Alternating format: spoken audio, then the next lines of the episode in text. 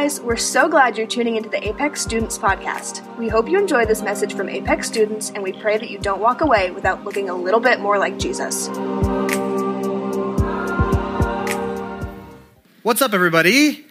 What's up? I remember when I was a teenager, way back when, and I knew exactly what to do to get my parents to do exactly what I wanted them to do. You could call it manipulation. I wouldn't go that far. Oh, I don't have my, my clicker again. Could you help me out? what am I doing?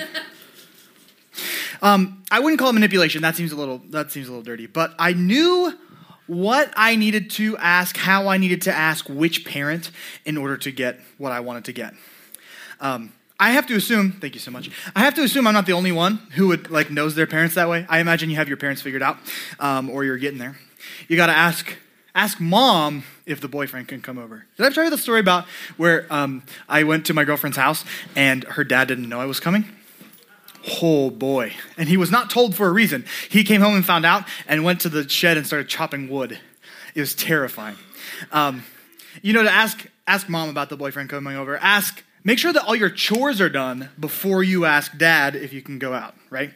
Um, tell grandma her hair looks nice before you ask for money, all that stuff. We know the, the tricks of the trade. Now, when you ask things of God, we know it's different because it's different when you're talking about somebody who knows everything and is like outside of time and space.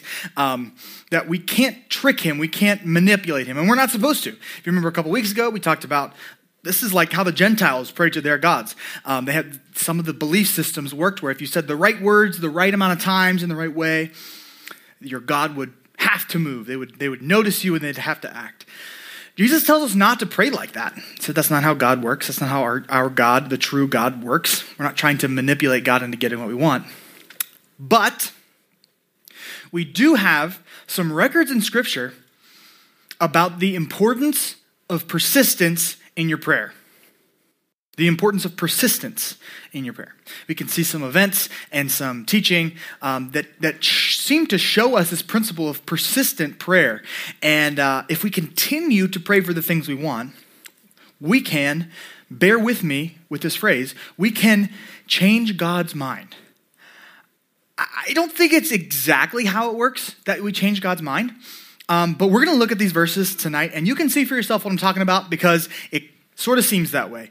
Um, we're in this series called Rhythms, and so far we've talked about how Jesus teaches us to pray and how not to pray. And uh, the bottom line, which will be underlined in our conversations tonight, your rhythms reveal your priorities. Your rhythms reveal your priorities. We're talking about a rhythm of prayer.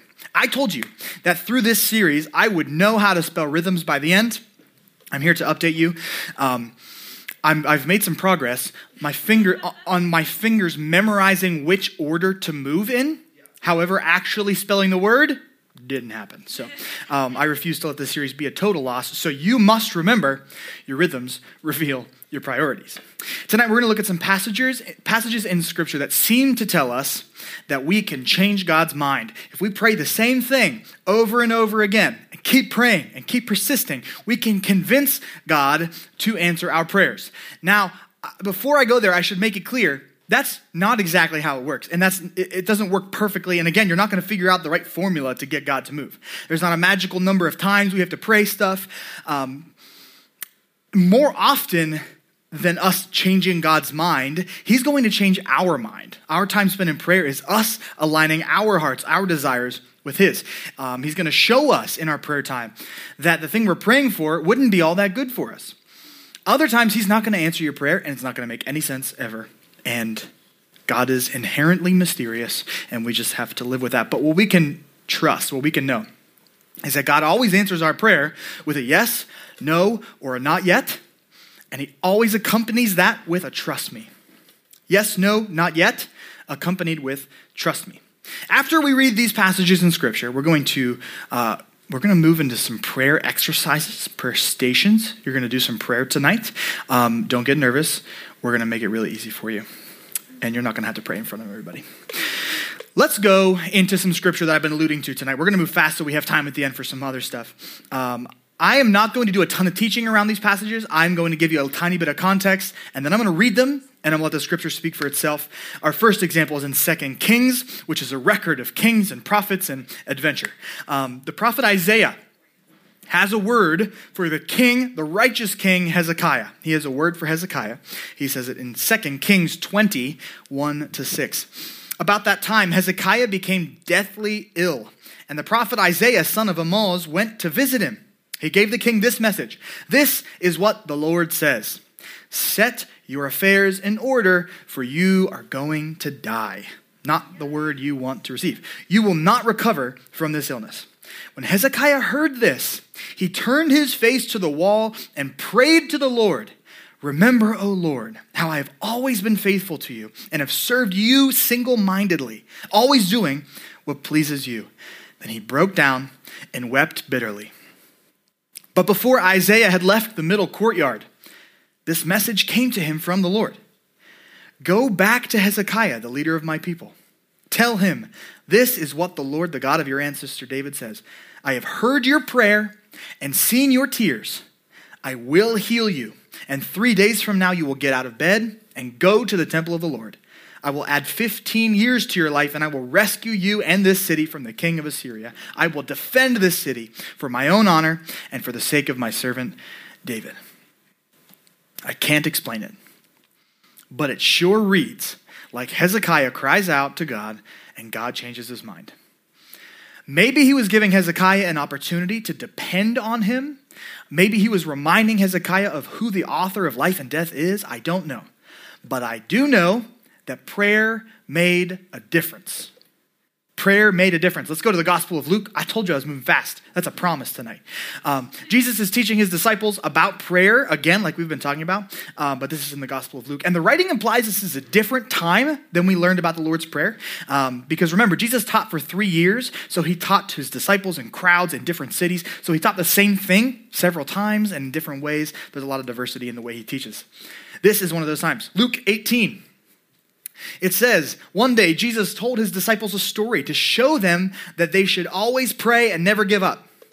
There was a judge in a certain city, he said, who never feared God nor cared about people. A widow of that city came to him repeatedly, saying, Give me justice in this dispute with my enemy.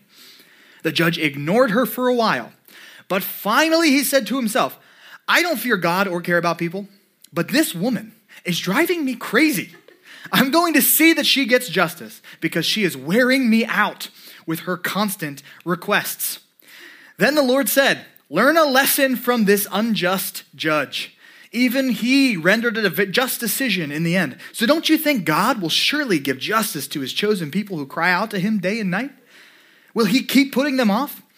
I tell you, he will grant justice to them quickly. But when the Son of Man returns, how many will he find on this earth who have faith. Jesus made up a story. Uh, that's what a parable is. He's just making up a story to teach a lesson with elements that people would understand. They would understand the needs of a widow and they would understand the power of a judge.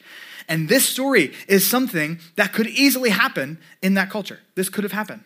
And then he uses a common teaching tool. And I think one of the things he's trying to say is justice is coming in the end. Last week we talked about a new heavens and a new earth, right? There will be a restoration, a redemption of everything. I think he is also teaching us um, this common teaching tool where he uses an extreme to make his point.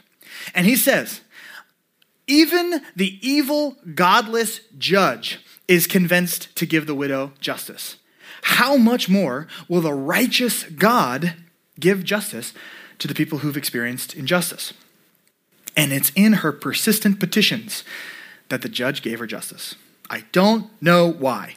I don't know why God waited, uh, what waits. I don't know why he involves us. Why do we have to ask? Why does he involve us in the process at all? I don't know. But I do know that prayer made the difference. Let's look at one more time. Jesus directly taught on prayer. This comes from the Gospel of Luke again. And this time, it does seem to be the same time or a time that he taught the Lord's Prayer. It comes directly after the Lord's Prayer in, in Luke's record. So Jesus gave his followers a model for prayer, and then he gave them this parable and principle in Luke 11. Then, teaching them more about prayer, he used this story. Suppose you went to a friend's house at midnight, wanting to borrow three loaves of bread. You say to him, A friend of mine has just arrived for a visit, and I have nothing for him to eat.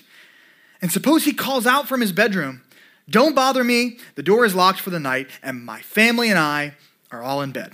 I can't help you. But I tell you this though he won't do it for friendship's sake. If you keep knocking long enough, he will get up and give you whatever you need because of your shameless persistence. This is a really similar parable to the last one, right? It's the same thing. It's someone who is not compelled by love or friendship or righteousness, but they're compelled by they're annoyed. they're compelled by the persistence of the requester. so interesting. And imagine how much more your God, the God of love, will be moved by your persistence. He goes on to talk about the principle here.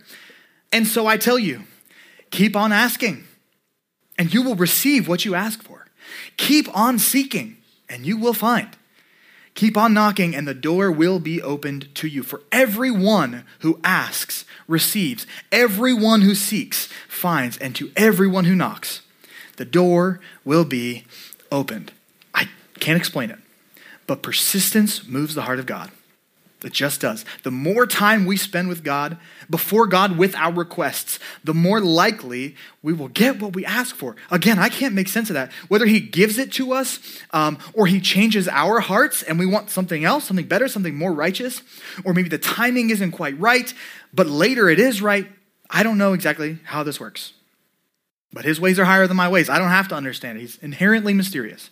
But I do know that prayer makes the difference. The point is simple keep praying. If God hasn't given you what you asked for yet, spend more time with Him. Spend more time asking Him about it. Keep asking, keep seeking, keep knocking, and the door gets opened. Whether He gives you a yes, a no, or a not yet, it's always accompanied by a trust me. He wants us to be persistent with our prayers, to actually come to Him regularly with the things we desire. And if we prioritize Him, we'll make prayer a regular part of our life. We'll, we will make repeated prayer, bringing our requests to Him, a regular part of our life. Because your rhythms reveal your priorities.